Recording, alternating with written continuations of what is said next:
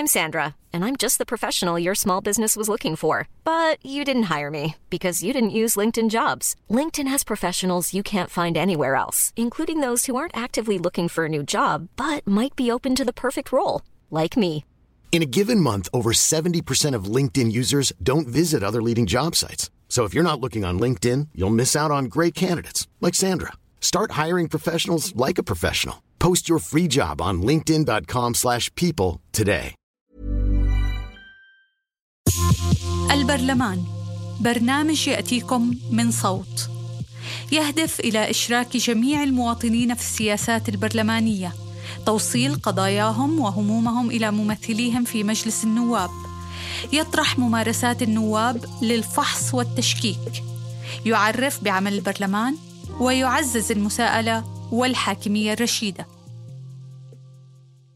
قضية يبتها النواب وتصل أصداؤها إلى كل من يعبر عن رأيه عبر الإنترنت. معكم سوسن زايده في أولى حلقات برنامج البرلمان.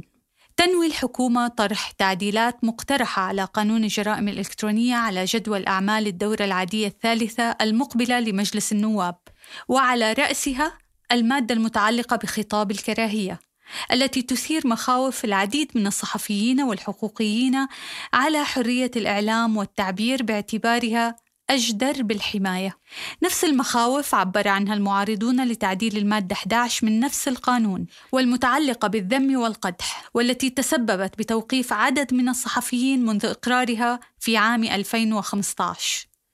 ومع ذلك تميل الأجواء النيابية لغاية الآن إلى ترجيح كفة مكافحة خطاب الكراهية على حساب حرية الإعلام والتعبير على الإنترنت بوصفه بيئة خصبة للإرهاب.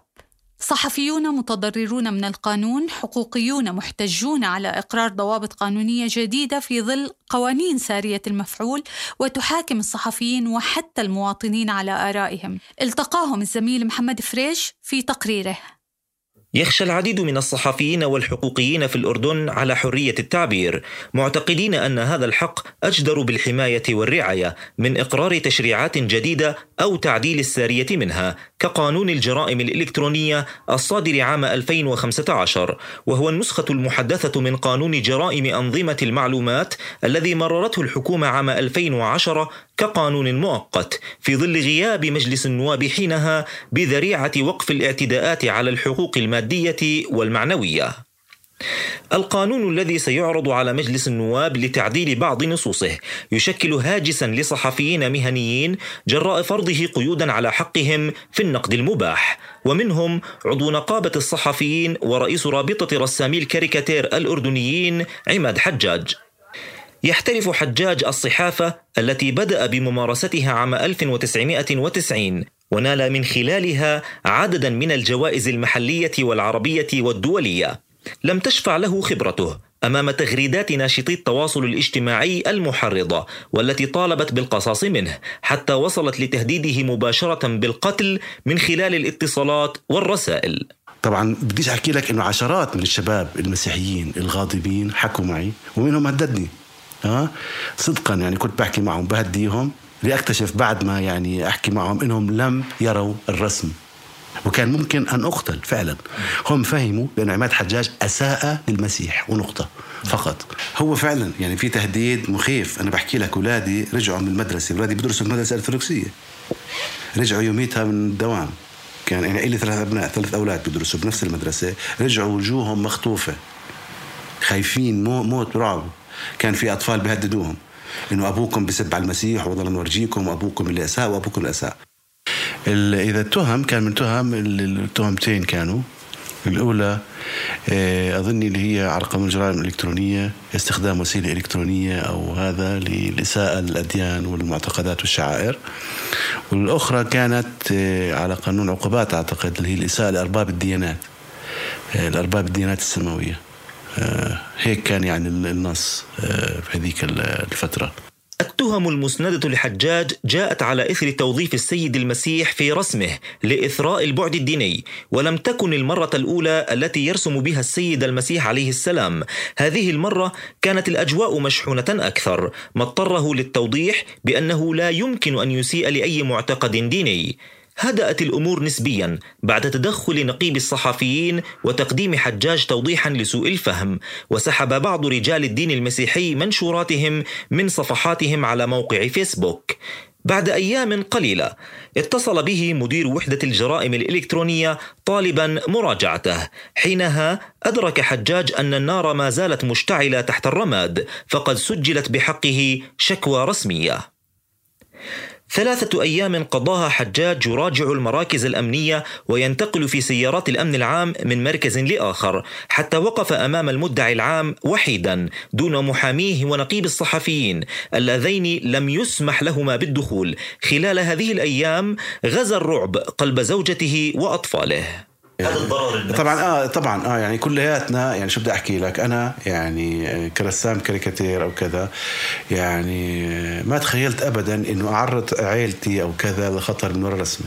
يعني عمرها بتاريخ حياتي بكل الجرايد ما وصلت مشاكلي للبيت صدقا، يعني هي اللي بحكي لك، يعني 30 سنه بهالكار بهالمهنه عمرها ما اخترقت يعني مشاكل الصحافه وكذا بيتي الا بعد هالرسمه على الفيسبوك والقصة اللي صارت. لسه أثرها قائم حتى الآن طبعاً. عليك، على أولادك، على زوجك. طبعاً يعني كيف بدي أحكي لك، إذا بنحكي إحنا كرسامين كذا على رقابة ورقابة هذا، صار في رقابة جديدة عندي أنا.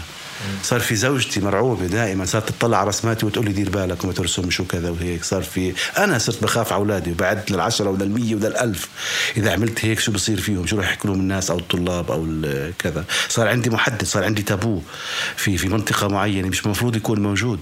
لم يكن حجاج الصحفي الوحيد الذي حاصره قانونا العقوبات والجرائم الإلكترونية، خاصة في المادة 11 منه. كذلك يساوي القانون بين الصحفيين والمواطنين بحسب رئيس الجمعية الأردنية للمصدر المفتوح عيسى محاسنة.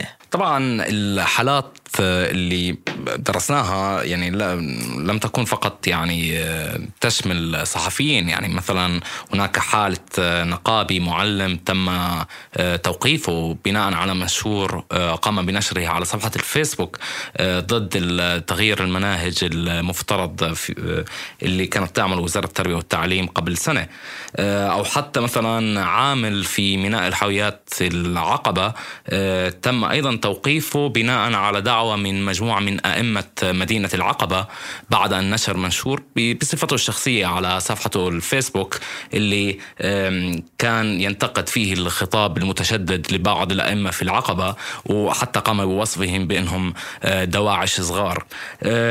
لحد مثلا قضية لشخصية مشهورة جدا على سناب شات تم أيضا توقيفها بناء على قانون الجرائم الإلكترونية بناء على شكوى قام برفعها أحد المتضررين، وهذه الشخصية مشهورة كانت عم بتصور فيديو وقامت بتقديم طبق المنسف إلى أحد الضيوف لبنان الجنسية طبعا بطريقة اعتبرت ساخرة.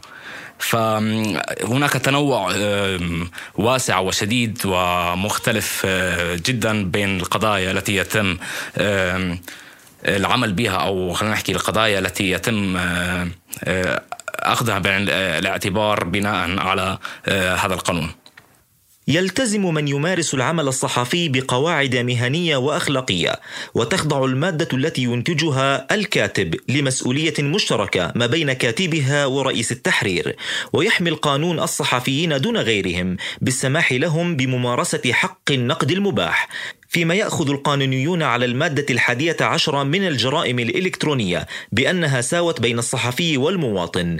يقول أستاذ التشريعات الإعلامية المحامي الدكتور صخر خصاونة: فلذلك المساواة هنا على حساب مهنة الإعلام، على حساب مهنة الصحافة، وبالتالي تصبح الصحافة مقيدة الأفواه مكممة، وبالتالي بقل عندي فرصة النقد المباح لتصويب الأوضاع.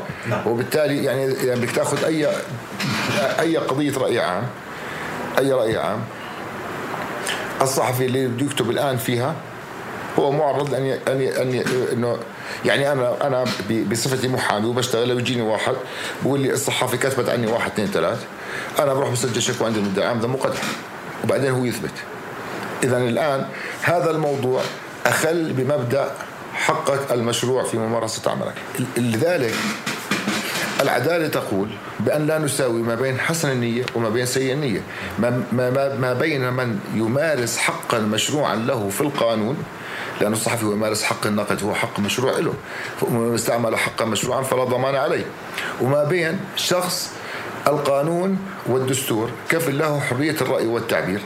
كويس، وكفالة حرية الرأي والتعبير لا تعني بأي حال من الأحوال اللي سأل الآخرين. يسخر حجاج من هذه المساواة. أنا بشوف يعني نظرائي وزملائي هالرسامين برا وكذا، بس رسام كاريكاتير في فرنسا مثلا، شو القانون اللي بيخوفك أو شو الكذا للكاريكاتير؟ ما في، هو بيخاف زيه زي مواطن عادي، بيخاف إنه يسرق، بيخاف إنه يكون في قضية فساد. ما فيش عنده قانون بيقول له ممنوع ترسم بوسيلة إلكترونية ولا ما في عنده هذا الحكي، عرفت كيف؟ فأنا فعلا بحزن على حالنا إحنا هون، يعني إنه عندنا هالقوانين وللأسف بيزيدوا فيها وبيصفطوا فيها وبيحاصروك من كل ناحية زي ما حكيت. طيب أنا يعني هلا إحنا بالألفية الثالثة يعني ما عدوا مع حان الوقت يعني حتى يعني حلوا عنا شوية. أثناء تعديلات القانون عرضت مسوداته على المختصين. في النسخة الأولى منه جاء تعريف خطاب الكراهية عاما، أما الثانية والتي وافقت عليها اللجنة القانونية النيابية فقد ساوت ما بين خطاب الكراهية وما بين الذم والقدح، وكررت تعريف خطاب الكراهية المذكور في قانوني العقوبات والمطبوعات والنشر. عندي المادة 150 من قانون العقوبات، وعندي المادة 40 من المطبوعات والنشر، وعندي الآن المادة المستحدثة أو مشروع من أصل المادة المستحدثة في قانون الجرائم الإلكترونية.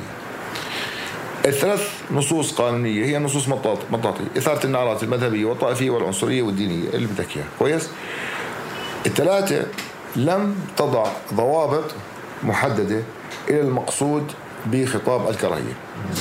خطاب الكراهية هو خطاب تحريضي ضد فئات وليس ضد أشخاص، بمعنى إنه أنا هو خطاب جماعي ضد مجموعة، ضد أقلية، ضد فكرة. كويس، هذا التحريض، هذا الخطاب التحريضي يعرض حياة هؤلاء الخطر، يعرض حياتهم إلى المساس بمشاعرهم الدينية والقومية، وأيضا قد يؤثر على فكرة النظام العام أو الأمن العام.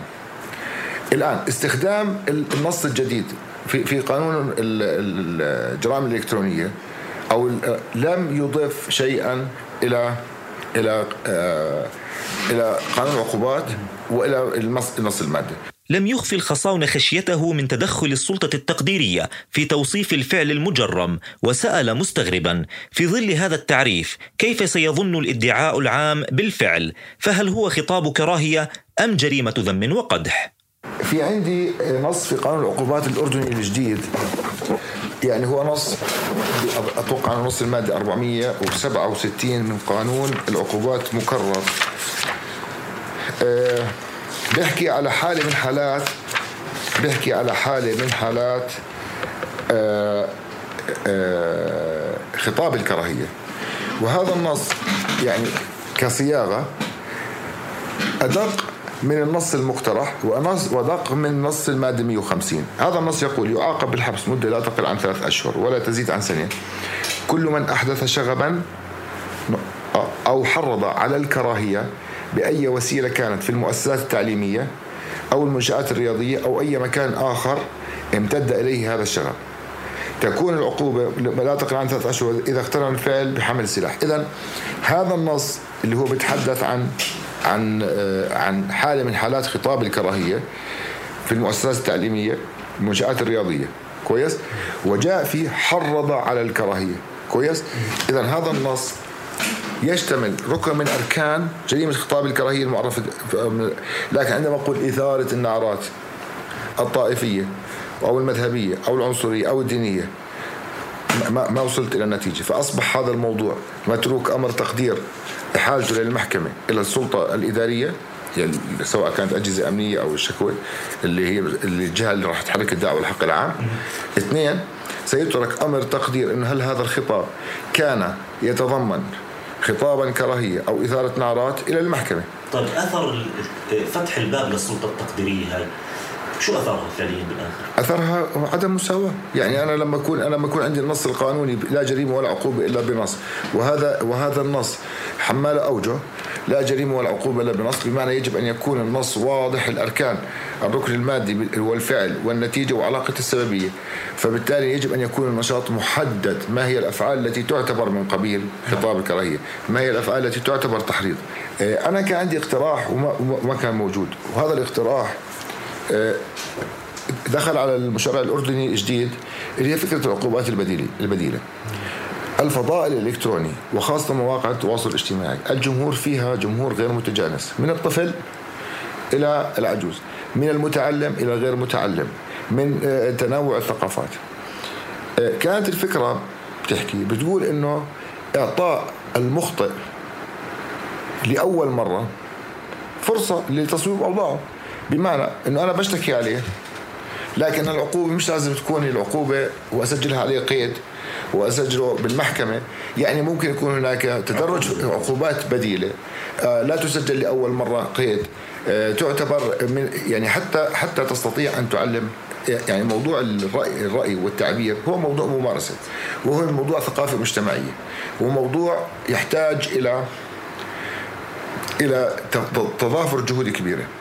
الآن أول تجربة إلي في التعبير الخاطئ تحبسني فيها، إذن هذه مشكلة كبيرة. الآن في عندي إشي اسمه في معايير اللي تدريب على قواعد حرية الرأي والتعبير، في عندي حق، وهي أيضا موجود حتى في أحكام الشريعة. في عندي إشي اسمه حق التجربة، وعندي إشي اسمه حق الخطأ، ويقابلهم حق المسامحة من المجتمع.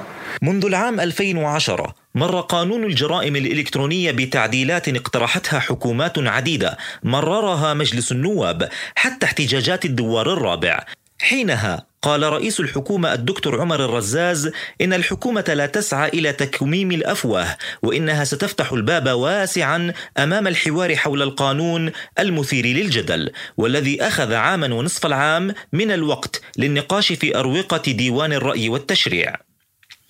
يقول المحاسنة إن وزارة الاتصالات وتكنولوجيا المعلومات عندما صاغت القانون عام 2010 أخذت برأي الخبراء التقنيين والمبرمجين لكونه قانونا يمس عملهم، ويأسف الآن لأن القانون تطور حتى شمل كل الجرائم المدرجة في قانون العقوبات الأردني، حتى أن من صاغ القانون لم يكن تقنيا مختصا بحسبه. أنا شخصياً وجمعيتنا والمجتمع التقني بشكل عام مقتنع أكثر أنه قانون الجرائم الإلكترونية مفروض أنه تشمل فقط الجرائم التي تقع على أنظمة المعلومات أو قواعد البيانات، مثلاً قرصنة المواقع أو اختراق المواقع. وفي آخر المستجدات حول تعديلات قانون الجرائم الإلكترونية، تحفظت نقابة صحفيين على قرار مجلس النقباء بإسقاط تعديلات قانون الجرائم الإلكترونية من المذكرة التي قدمها المجلس لرئيس الوزراء السابق هاني الملقي. وفصل المركز الوطني لحقوق الإنسان في تعليقه على التعريف الوارد في القانون لمفهوم خطاب الكراهية. ومع كل هذه الآراء المتسارعة والمتراكمة حول القانون، يعول الجميع على دور مجلس النواب في الالتفات لمخاطره على حرية الرأي والتعبير ضمن مجموعة من القوانين الناظمة لممارسة هذا الحق الأصيل. في مجلس الأمة التقيت بعضو لجنة التوجيه الوطني في مجلس النواب النائب نبيل غيشان، وهو النائب الوحيد ذو الخلفية الصحفية والذي دافع عن تعديلات قانون الجرائم الإلكترونية، وتحديداً الخاصة بخطاب الكراهية، ومن قبلها مادة القدح والذم. بررها بغياب المهنية من بعض وسائل الإعلام التي يبرز فيها خطاب كراهية وعنف وإرهاب واغتيال للشخصية واعتداء على الخصوصية بحسب النائب. ستي طبيعة الإعلام الإلكتروني وسع من سلطة الصحافة أو وسائل الإعلام. يعني سابقاً كنا نقول الصحافة ووسائل الإعلام السلطة الرابعة، اليوم وسائل الإعلام أصبحت السلطة الأولى بلا منازع، وهذا خطورة. لذلك عندما تغيب المهنية في وسائل الإعلام يتم ارتكاب الكثير من المخالفات على الحياة العامة، على الحياة الشخصية للناس، على وبرزت يعني تعابير اغتيال الشخصية، خطاب الكراهية، خطاب العنف، خطاب الإرهاب. وأنا بتقديري أن الإعلام هو بيئة خصبة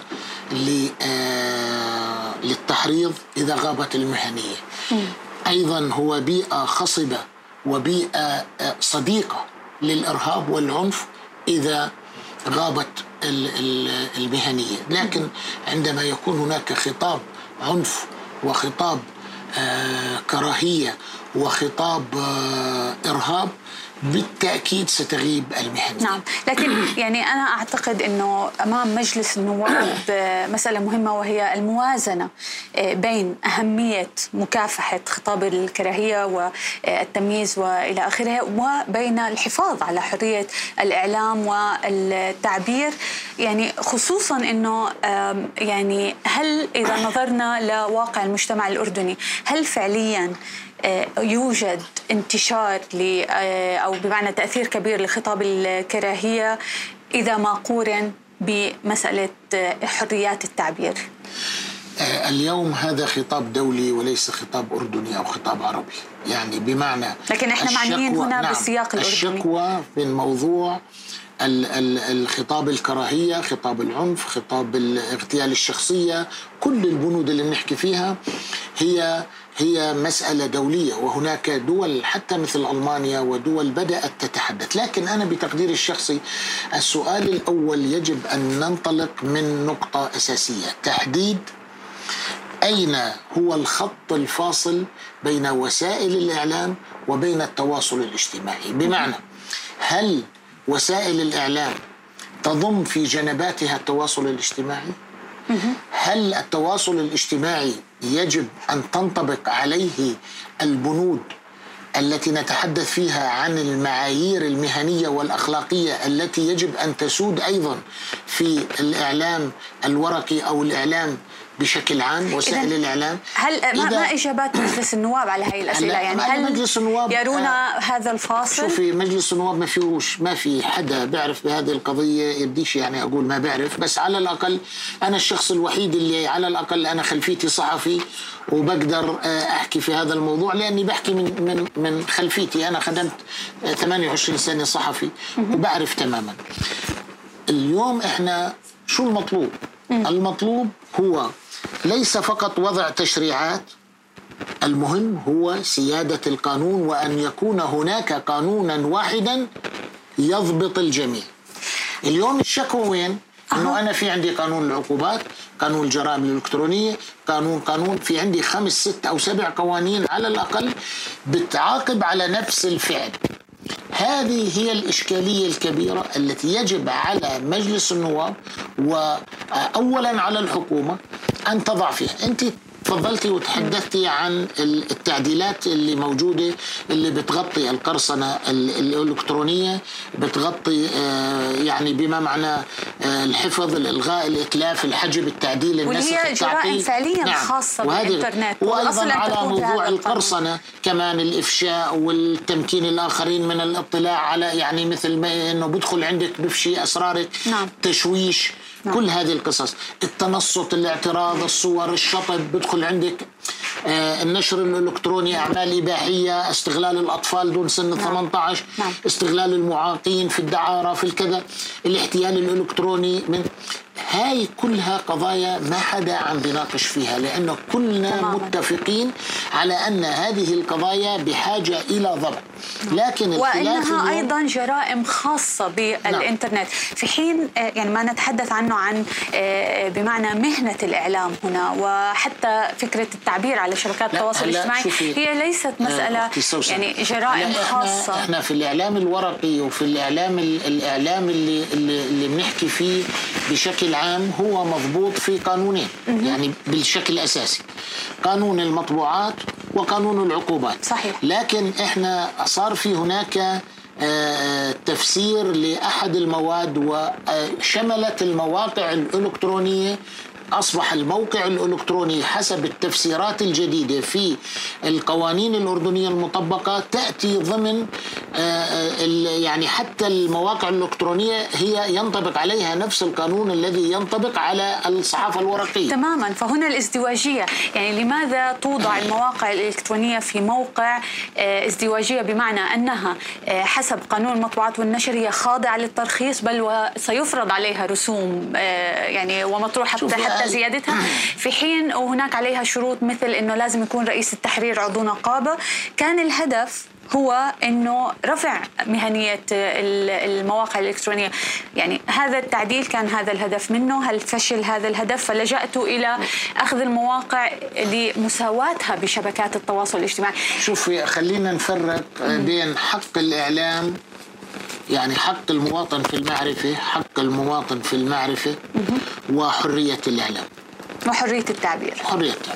حرية التعبير هي حرية مكفولة بالقوانين. وبالمناسبة أعطيت حرية الإعلام ليست للصحفي، يعني بمعنى لم تخصص، يعني الدستور الأردني لم يخصص الصحفي بأنه يتمتع بحرية الإعلام. وأنا كمان كصحفي أقول حرية الإعلام ليس امتيازا للصحفي، بل امتيازا للمتلقي والمستهلك والمواطن، لأنه هذا من حقه أن يعرف. لكن اليوم كمان أصبح كمان في حق جديد هو حق المواطن في المعرفة. صحيح. وهو يعني تقريبا بصب بنفس النهر، يعني بصب بنفس المجرى، حق المواطن في التلقي والتعبير وحرية الإعلام. هاي ثلاث نقاط أساسية بشكل عام هي اللي بتحدد نقاطنا بشكل واضح. لكن اليوم أنا بدي اليوم في مطالبة شعبية كمان ما بدي أخفيها. هذه المطالبة الشعبية بتقول إنه إحنا اليوم في انتهاك للحريات الشخصية، في انتهاك للحرية العامة، في انتهاك بعدين. لكن هناك أيضا مطالبات شعبية بحرية التعبير وتحرير الإعلام من هيمنة الحكومة ومن القوانين المقيدة أيضا.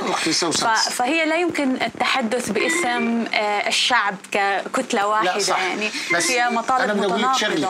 حرية يعني في موضوع الحريات العامة وحرية حق الناس، أنا يعني بحبش أمشي كثير في هذا الموضوع باتجاه أن أقارن نفسي بالسويد أو أقارن نفسي بألمانيا، لأنه إحنا كشعب وإحنا كصحفيين وكمهنيين ما ممكن نقارن حالنا. إحنا شعوب عقولنا حامية، إحنا شعوب بنعرف بعض.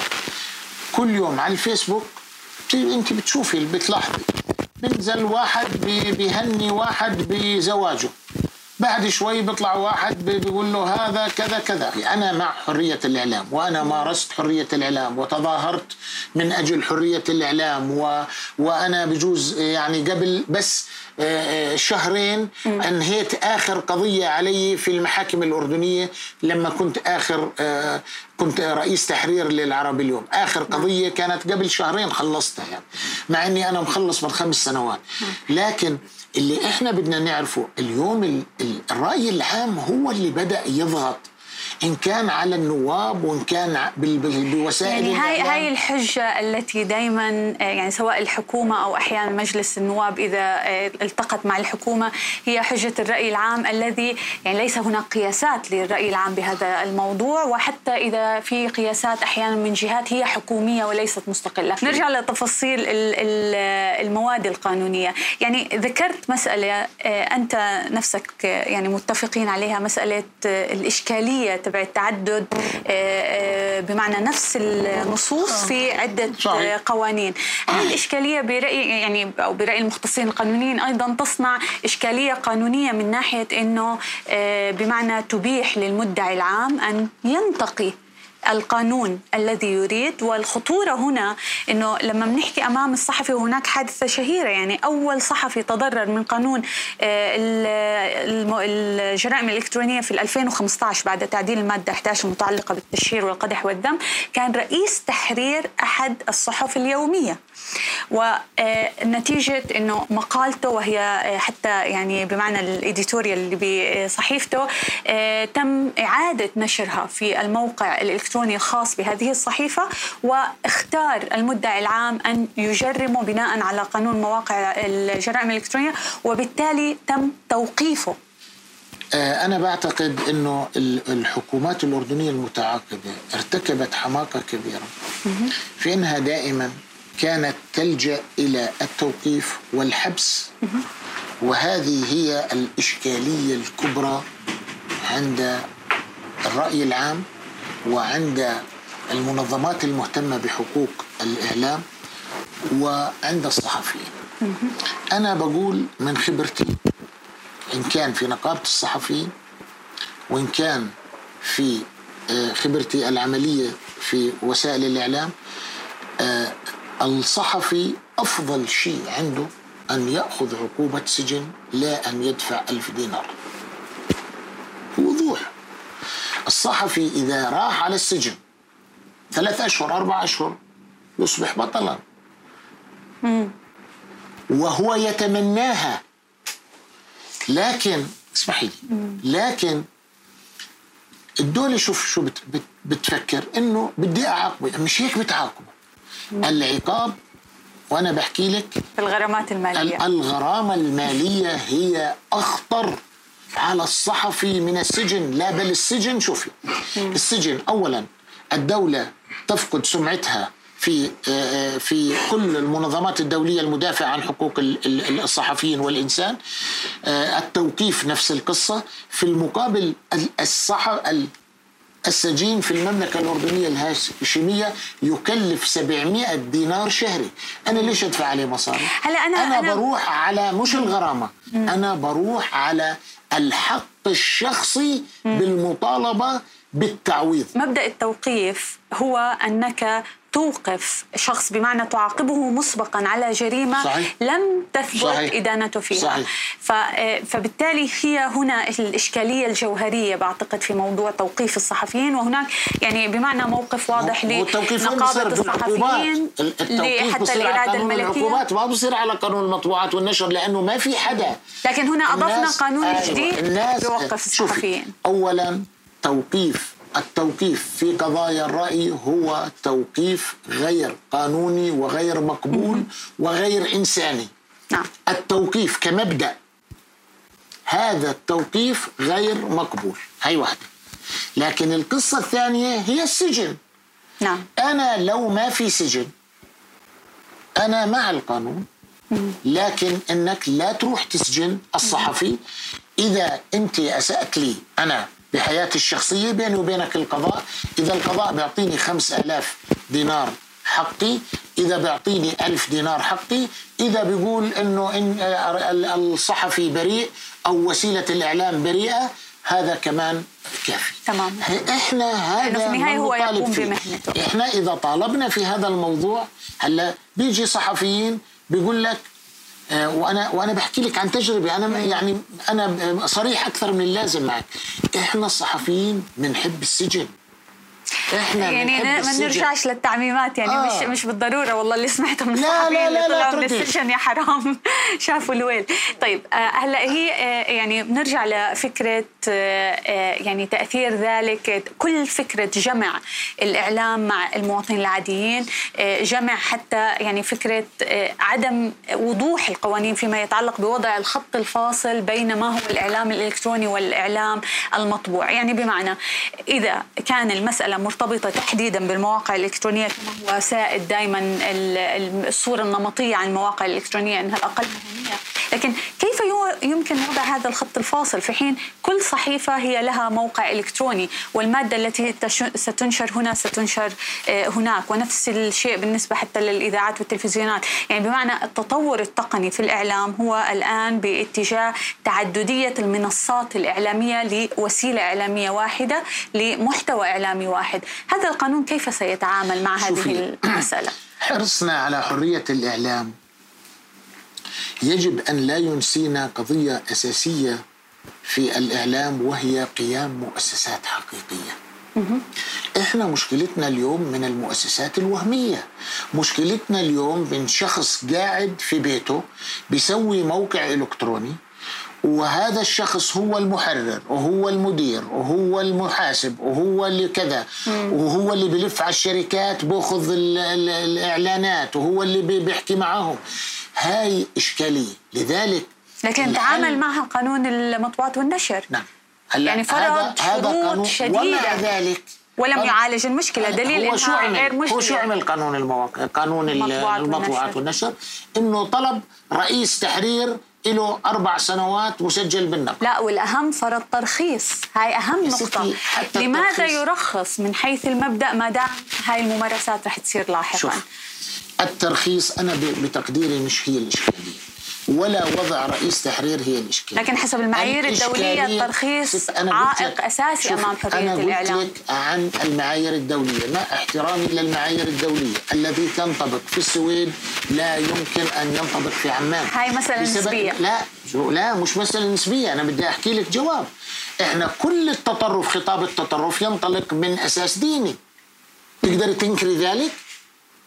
طيب هل أنا بقدر أدخل في هذه التفاصيل وأحكي في هذه التفاصيل؟ ما بقدر. لذلك في خطاب المعايير الدولية لكن تزيد المشكلة يعني لما أتحدث يعني بها أوكي. يعني أنا المعايير الدولية أنا بحترمها وأنا معها، لكن الظروف الخاصة والظروف المحيطة في الإعلام في المنطقة العربية ومنطقة الشرق بشكل عام، إحنا منطقة خزان هائل من الاستبداد، خزان هائل تفجر في وجه الناس. احنا ما كنا عارفين شو الربيع العربي عمل بالناس، انه كل هالفساد وكل هالاستبداد وكل هالغياب الحريات وطلع للسطح. نعم. طيب ما الإجراءات التي اتخذت مجلس النواب لضمان سلامة هذا التشريع ونصوصه؟ بمعنى هل كان هناك أي لقاءات تشاورية مثلا الخروج؟ هو ما وصل للمشروع القانون. يعني هل سينتظر المجلس لوصول المادة؟ هناك سيكون في وقت كافي لإجراءها؟ لأنه هناك نكون صريحين يعني هناك حديث كثير أنه المشروع سيصل إلى مجلس النواب في نفس الجلسة سيتم البت فيه وانتهاء منه. ماذا لو حصل ذلك؟ هذه أحد القضايا اللي هي بتصب في باب اغتيال الشخصية وباب المناكفات وباب الكذا. أنا ليس دفاعا عن مجلس النواب، وأنا شخص بكل وضوح أنا مش منسجم مع أغلبية مجلس النواب، لكن إحنا دائما شعوبنا العربي شعوب الشرق بتروح على التعميم وعلى طيب دائما على كل شيء. لكن أولا شوفي الحق الدستوري للحكومة أن تصيغ مشروع القانون وتأتي به إلى مجلس النواب. مجلس النواب بحيله إلى لجنته المختصة وهي لجنة الإعلام. هذه اللجنة بدها تدرسه، من حقها أنها تدرسه. هذه اللجنة قد تكون فيها ناس لهم علاقة بالإعلام وقد لا يكون فيها، قد لا تكون لجنة كثير مختصة، لكن بالنهاية إحنا بحاجة إلى تقرير من اللجنة يعيد هذه التعديلات إلى المجلس. المجلس يفرد لها جلسة من أجل النقاش في التقرير والتعديلات والإضافات على الموضوع. لكن ما دام التعديلات أصبحت متوفرة في الفضاء العام والنقاش فتح وفي هناك بمعنى تغطيات إعلامية ونقاش حول هذا الموضوع وحول تحديدا تعريف خطاب الكراهية، كونه النقاش صار مفتوح وفي الفضاء العام، لماذا لا يجري هناك لقاءات تشاورية مع مختصين خصوصا في مجالات تقنية لها علاقة بآلية عمل الإنترنت أو حتى تقنية بالمعنى الإعلامي؟ هذا يجب أن يجري بعد أن يصل مشروع القانون. لكن أنا بحكي لك وكمان بمنتهى الصراحة، اليوم الجو الرأي العام اللي أنت ما قبلتي التعميم فيه والرأي العام لدى النواب غير صديق للوسائل التواصل أو للإعلام الإلكتروني بشكل عام. الناس كثير عانت أيضا، بس الناس هي نفسها مستخدمي شبكات التواصل الاجتماعي. يعني إحنا بنحكي عن أكثر من 70% من الأردنيين مستخدمين للتواصل شبكات التواصل الاجتماعي. أنا اليوم يعني من يتحدث عن من؟ امبارح أو قبل كم يوم أنا بطلع على شخص محامي مش غير محامي بقعد أمام الجهاز هذا وببعث بين فترة وفترة رسالة للرأي العام عن قضايا سياسية وعن كذا. عبارة بيقول كل السياسيين في الأردن، كل الطبقات السياسية في الأردن هم كذا. بستخدم عبارة سيئة جدا وبمشي وبيقول النواب والوزراء طيب أنت محامي مش عارف إنه هذا القانون بيوديك على المحكمة؟ الناس كمان صارت تستمرئ الخطأ. أنا بقبل خطأ من مواطن يعني مش متعلم، مواطن مثلا انكسرت عنده فاتورة كهرباء أجته 200 ليرة وهو معهوش 10 ليرات، يوقف على يخلي ابنه يصوره وهو بسبه وهو يكسر بالهاي، يعني بقبلها، يعني في مرارة في كذا. أما أنا ما بقبل من واحد محامي أو متعلم يوقف يطلق أوصاف مش معقول. لكن هل هذا التعديل سيعالج ذلك؟ يعني هذا الشخص يمكن أن يعبر عن ذلك سواء يعني عبر الإنترنت أو يا ستي، ما هو أنا قلت لك اليوم وسائل الإعلام هي الأصل أن تعطي تطمينات للناس.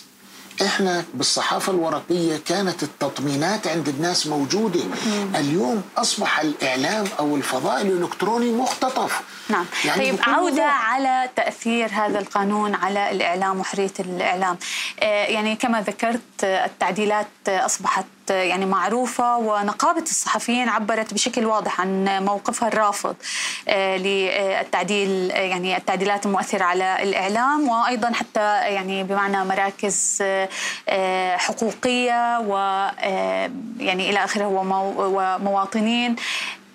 يعني ما تأثير ذلك أو هل سيأخذ مجلس النواب بهذه الآراء وتحديدا نقابة الصحفيين؟ يعني على أساس نقابة الصحفيين لها قانون خاص بها، والأصل أنه هي الجهة التي يعني أحد الجهات الناظمة للإعلام في الأردن، إلى أي درجة سيأخذ بموقفها؟ شوفي، أنا بعتقد أنه يعني في مجلس النواب هو نحن بحاجة إلى مخاطبة 130 نائب وللأسف إحنا أسلوب اللوبي اللي المتخذ في العالم وفي الولايات المتحدة إنه وسائل الإعلام تشكل لجنة، النقابة تشكل لجنة لمخاطبة الكتل، لمخاطبة بدها برنامج. صحيح. بالنهاية أنا لكن الأهم من ذلك أنا مع النقابة 100%، أنا ضد السجن. ماذا عن بقية النواب؟ ضد السجن وضد التوقيف، لكن بدنا نحط شيء مقابل ذلك يطمئن الناس بأن هذا الخطاب سيرتدع. أما أنا إذا بدي أبقى الناس بتوكل بعض أختي سوسن. هي بنرجع يعني لفكرة الموازنة بين يعني حقوق مختلفة، خصوصا أنه يعني إحنا بنحكي هون عن حق الخصوصية. لماذا لا يكون في الأردن هناك قانون يعالج حق الخصوصية؟ يعني هذه مطالبات قديمة جدا، يعني فالأصل أن يعني نحمي خصوصية الناس العاديين طبعا وليس الناس المسؤولين العامين، يعني شوفي. وليس تقييد حرية التعبير. صحيح، أنا معك تماما، لكن أنا بقول أي قانون بده يجي وبده يوافق عليه يجب أن يضع معايير واضحة وشفافة للتجريم. نعم. بمعنى أنه أنا ما بيصير أجلس نبيل غيشان على تليفوني وأبلش أشتم بالناس وأشتم بالمواطنين أو أشتم بقاعدتي الانتخابية أو أشتم باللي ما أعطوني أصواتهم. نعم. إحنا هذه درجة، في درجة، يعني أنا حكيت لك قبل شوي عن الصفيح الساخن اللي إحنا كنا قاعدين عليه وكشفوا الربيع العربي، في حقد عند الناس كمان. رجعنا للتعميم ساعتك. طيب نرجع يعني سؤالي، أنا معايير خاصة، إنه القانون لما بيضع معايير دقيقة في المعالجة أنا بعتقد بننجح. طيب ماذا ثانياً إلغاء السجن. نعم. هلا يعني هذا جانب مفائل يعني للإعلاميين، وكما قلت يعني أنت إعلامي سابق، لكن ماذا عن بقية النواب؟ كيف تصف الخارطة فيما يتعلق بموقفهم من هاي التعديلات، خصوصا إنه يعني تعريف خطاب الكراهية كتعريف كنص هو حتى جدلي داخل مجلس النواب؟ أنا أعتقد أن الأجواء داخل مجلس النواب هي أجواء غير مريحة باتجاه إقرار القانون. وأنا لا أعتقد أن يعني النواب اليوم مؤهلون من أجل أن يوافقوا على ما أطرحه، وقد أجد معي 5 6 10، لكن هذا بحاجة إلى خطة إعلامية تبدأ فيها النقابة بمخاطبة الكتل النيابية واللجان النيابية والدخول معها في حوارات ووضع بديل على الطاولة. لا يكفي أن نقول أننا نحن ضد السجن. يعني مثلا لو بادرت نقابة الصحفيين بطرح قانون أو مشروع قانون بديل؟ لا ما في، هو مقترح عفوا يعني. هلا هو ما في قانون بديل او قانون، هي مقترح قانون يعني. ولا مقترح، هي الحكومه يعني الدستور الاردني يوضح مين بيقترح القوانين ومين بيصيغها ومين بيجيبها ومين بيقررها. هلا القانون موجود، هذا القانون من حق النقابه ان تطرح نقاط بديله لكل كلمه ولكل سطر فيه. لكن هذا الخطاب اللي بدها تيجي في النقابة يجب أن يكون مقنعا، لأنه أنا بدي أقنع أولا النواب وبدي أقنع الرأي العام، وخصوصا الرأي العام ما حد عم بيسألهم. لا لا لا، ما هو ما في منابر، ما في استطلاعات رأي محايدة. بالنهاية أنت بتشوفي الاندفاعات لما واحد بكتب عن حرية الصحافة وكذا، في ناس بتدافع، في ناس بتفهم حرية الصحافة، في ناس تعتقد حرية الصحافة اعتداء على الآخرين، في صحفيين وتكون واضح معاكي في ابتزاز، وفي أيضا ظاهرة أنه ناس قد يكونوا أو يتهموا بأنهم مدفوعين من جهات أخرى. الموقف الحكومي يعني هناك مثلا بمعنى يعني تصريح من الحكومة الحالية بأنهم قد يعيدوا النظر بمعنى أو قيد الدراسة هذا التعديل الذي لم يصل إلى مجلس النواب بعد، هل لديك معلومات بأنه ممكن يعني يجروا تعديلات يعني عن النقاط اللي بنحكي عنها؟ أنا بعتقد أن اليوم الأولويات عند الحكومة مختلفة تماما عن هذا القانون. يعني اليوم هي الحكومة يعني أولويات اقتصادية عندها الموضوع الاقتصادي، وهي وخلافها مع صندوق النقد الدولي وضع يعني حتى بجوز ما يكونش في هناك دورة استثنائية، لأنه بالنهاية حتى لو راحت ودفعت هذا بقانون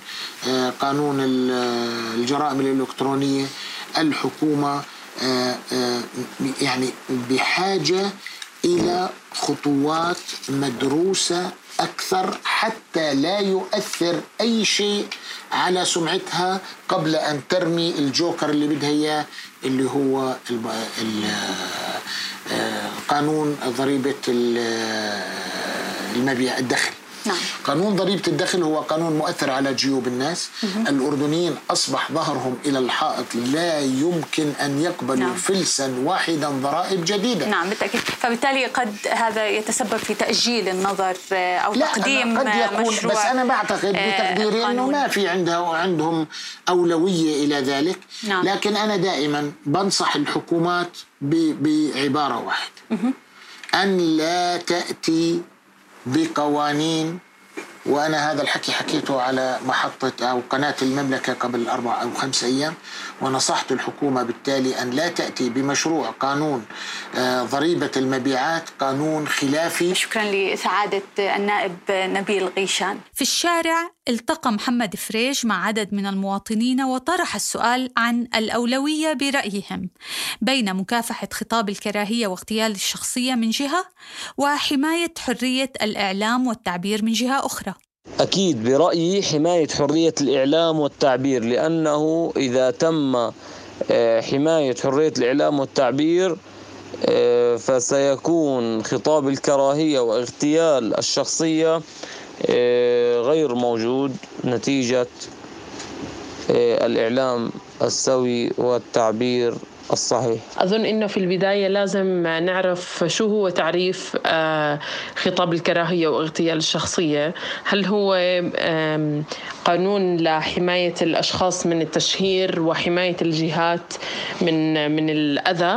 فإذا كان هو هيك فيعني أنا مع هذا القانون، وقانون يعني يبدو بأنه هو جيد وتطور بحماية الأشخاص على هذا المستوى. ولكن إذا هو مصطلح فضفاض يعتمد على شخص، كيف كل شخص كيف بيفهمه، وكل شخص كيف ممكن يدرج تحتيه كل شيء ما بيحبه، فيعني هون بطبيعة الحال رح ندخل بحرية التعبير وحرية الإعلام، لأنه مهمة الإعلام بأنه هي يعني تنقل وجهة نظرها. فإذا نقلت وجهة نظرها وبنفس الوقت كانت مهاجمة من هذا القانون، فيعني في مشكلة حقيقية هون.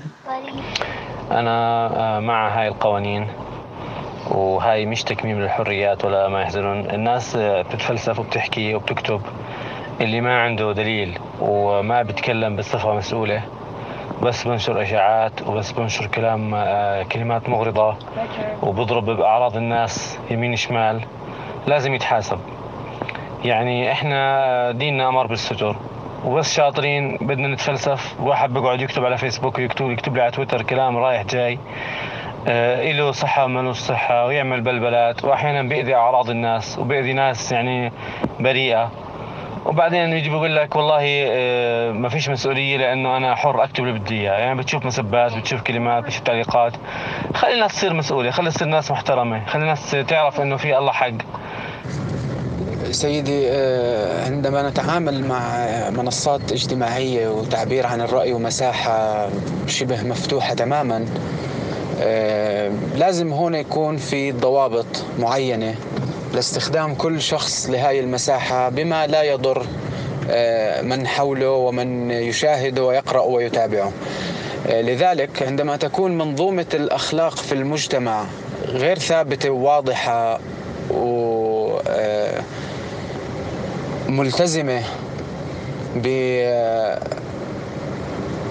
بحدودها مع الآخرين وبما تمليه عليه هذا المجتمع أخلاقه بأنه يتعامل مع الآخرين، هون بنيجي بنشكك في أهمية هذا القانون وفي دوافعه. تنين صراحة أولوية، ما بقدر أحكي أنه أنا ضد مكافحة خطاب الكراهية واختيار الشخصية، بس هذا ما إلوش دخل بحرية الإعلام والتعبير، لأنه أساساً معايير حرية الإعلام والتعبير هي معايير مهنية، معايير أخلاقية، ما بتوصل لمرحلة اغتيال الشخصية. اغتيال الشخصية واضح وحرية التعبير واضحة، ما في لبس بينهم. واضح اللي بيستعمل الفيسبوك بوستس أو بيستعمل تقرير صحفي عشان يحكي عن حياة فلان الشخصية، عشان يتدخل بأشياء وتفاصيل خاصة فيه، هذا مش حرية إعلام ولا حرية تعبير. اللي بيستعمل الفيسبوك عشان يحكي عن الطرف الآخر بطريقة غير مهنية، برضو هذا مش إعلام. حرية الإعلام والتعبير إلها معايير تبعتها، وخطاب الكراهية معروف إيش هو. وفي نهاية هذه الحلقة لكم تحيات فريق برنامج البرلمان، محمد فريش، وليد حسني، محمد حجازي، ومحدثتكم سوسن زايده. ونعود للقائكم في الحلقة القادمة لمناقشة الجدل الواسع داخل وخارج البرلمان حول تعديلات قانون ضريبة الدخل.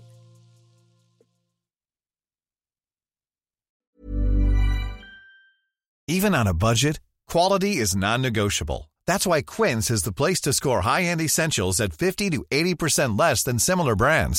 Get your hands on buttery soft cashmere sweaters from just $60, Italian leather jackets, and so much more. And the best part about Quince, they exclusively partner with factories committed to safe, ethical, and responsible manufacturing. Elevate your style without the elevated price tag with Quince. Go to quince.com/upgrade for free shipping and 365-day returns.